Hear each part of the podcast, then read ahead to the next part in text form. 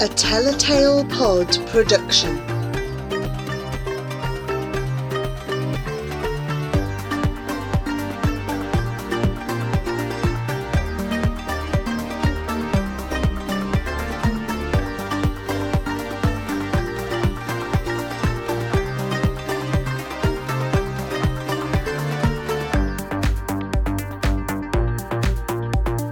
Asha and the Spirit Bird by Jasbinder Bilan.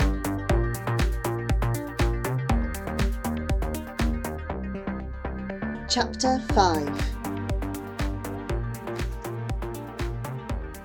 I prop myself up in bed, waiting for our signal.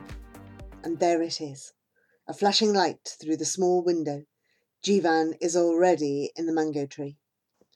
I rush onto the roof terrace, trying to stop my chapala flicking the stone steps as I pick my way down to the garden, duck past the window where Ma sits sewing, and slip through the gate. I hurry away from the house, the velvet night filled with the haunting call of owls on the hunt. I reach our big rock at last, sprint past it towards the mango tree, filled with the promise of a plan. I throw off my chapala at the base of the tree and slot my bare foot into the first worn hold. Pushing through the rain drenched leaves, I balance myself onto the branch next to Jivan. What are we going to do? I blurt out straight away, my words strangled. I tell him everything that passed between Ma and me in a rush of words, and by the time I finish, I'm nearly in tears. She said if we don't hear from him by Diwali, we're going to go to England. Jivan touches the lammergeier feather. What's this in your hair? Oh, for some reason the observation calms me down.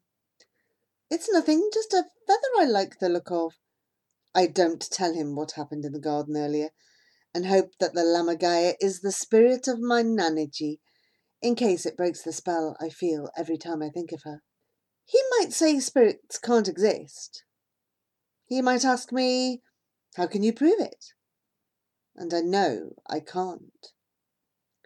Jivan, what do you think's happened to Papa? I revisit all the possibilities I've imagined over and over again. There must be a reason why he hasn't written.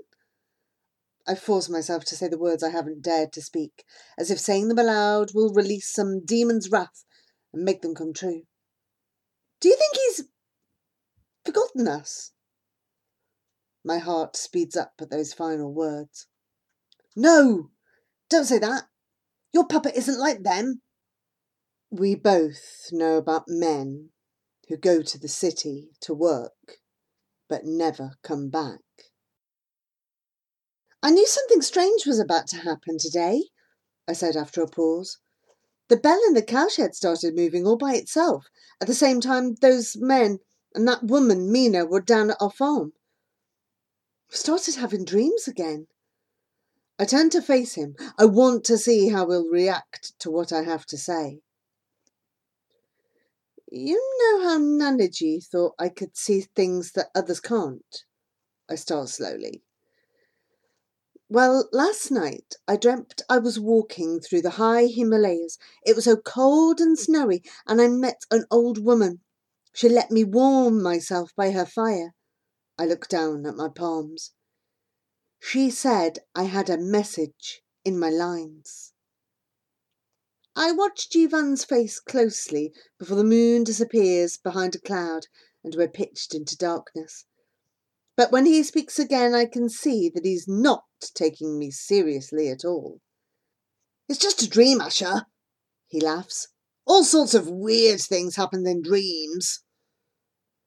Do you think I'm making it up? My cheeks simmer with hot indignation. Calm down. You never believe me. It's just. I can't see these things with my actual eyes, can I? Anyway, the really important thing now is to find out about your papa.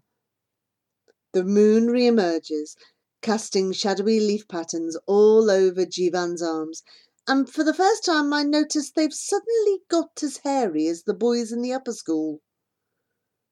Look, Ma gave me Nanaji's pendant today, I say, pulling it out to show him. She said it was a special gift. Your ma must really trust you. He examines it closely, and his voice softens. Maybe only someone special can wear such a gift. I'm glad the half moon is hidden behind the clouds, so Jivan can't see me blushing. After a few moments, he speaks again. Maybe you're right. Maybe your dreams are guiding you in some way. Jivan picks up a wide mango leaf and begins to crush it, releasing a mouth-watering sweet scent. Even if it's just your instincts, a kind of psychology. Do you think so? I stare up at the sky through the leaves. What do you think? asks Jivan. I try to order my jumbled thoughts. Ma says that now I'm nearly 12, I have to start working things up for myself. I think the dreams are guiding me, but towards what? I need to focus. A hushed silence falls inside the mango tree whilst we both think.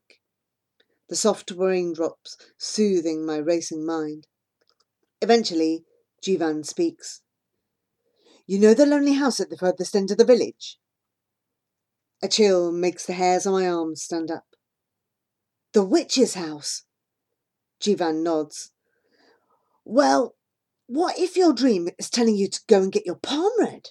She can definitely do that. I'm surprised at Jivan's suggestion. I thought he'd say palm reading is a load of nonsense.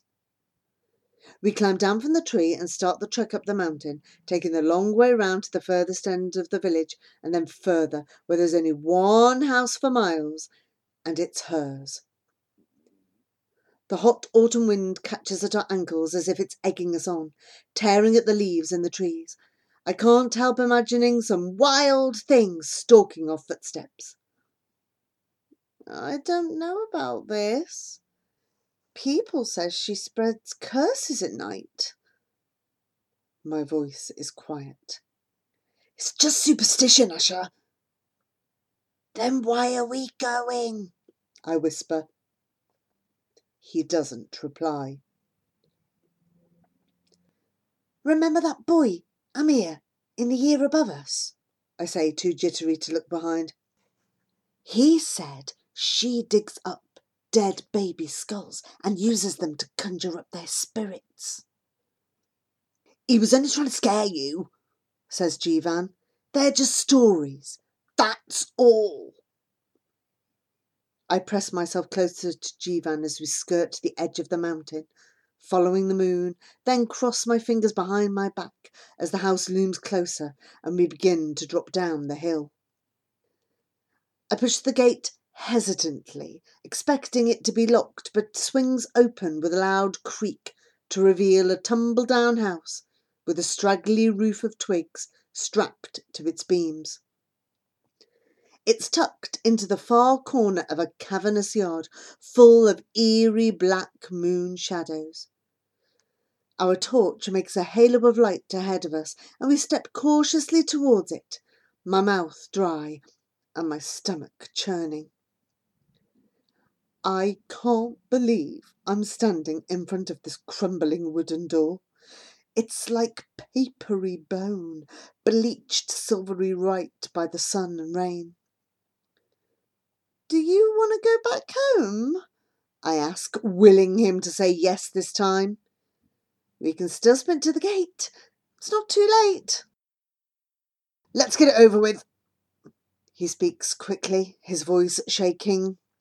Let, let's hope we find the answers you're looking for. Was it right to come here, knowing that this place might hold dangers? A gust of wind billows behind us, and a sudden clatter makes me look up towards the doorway. Beaks! They're strung together through the breath holes and suspended from a hook hammered into a stone alcove, and dangling by a thin weathered rope is a skull, brimming with a powdery grey ash that floats onto the ground in front of us. Let's knock, he says, before we change our minds. I'll do it, I say, swallowing my fear and stepping up to the door. Use this. Jivan picks up a large stone. In case the witch has put invisible poison on the door. I take the stone and bang loudly. The dull thud echoes into the dark night, cracking the silence of the yard. But nobody comes. We wait, my heart thumping in my chest. Just when we think no one's coming, the door flies open and we both leap back in horror.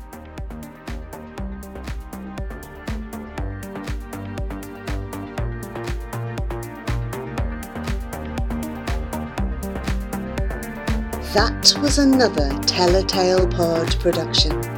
Remember that you can follow, share, and find more of our podcasts at tellatalepod.podbean.com.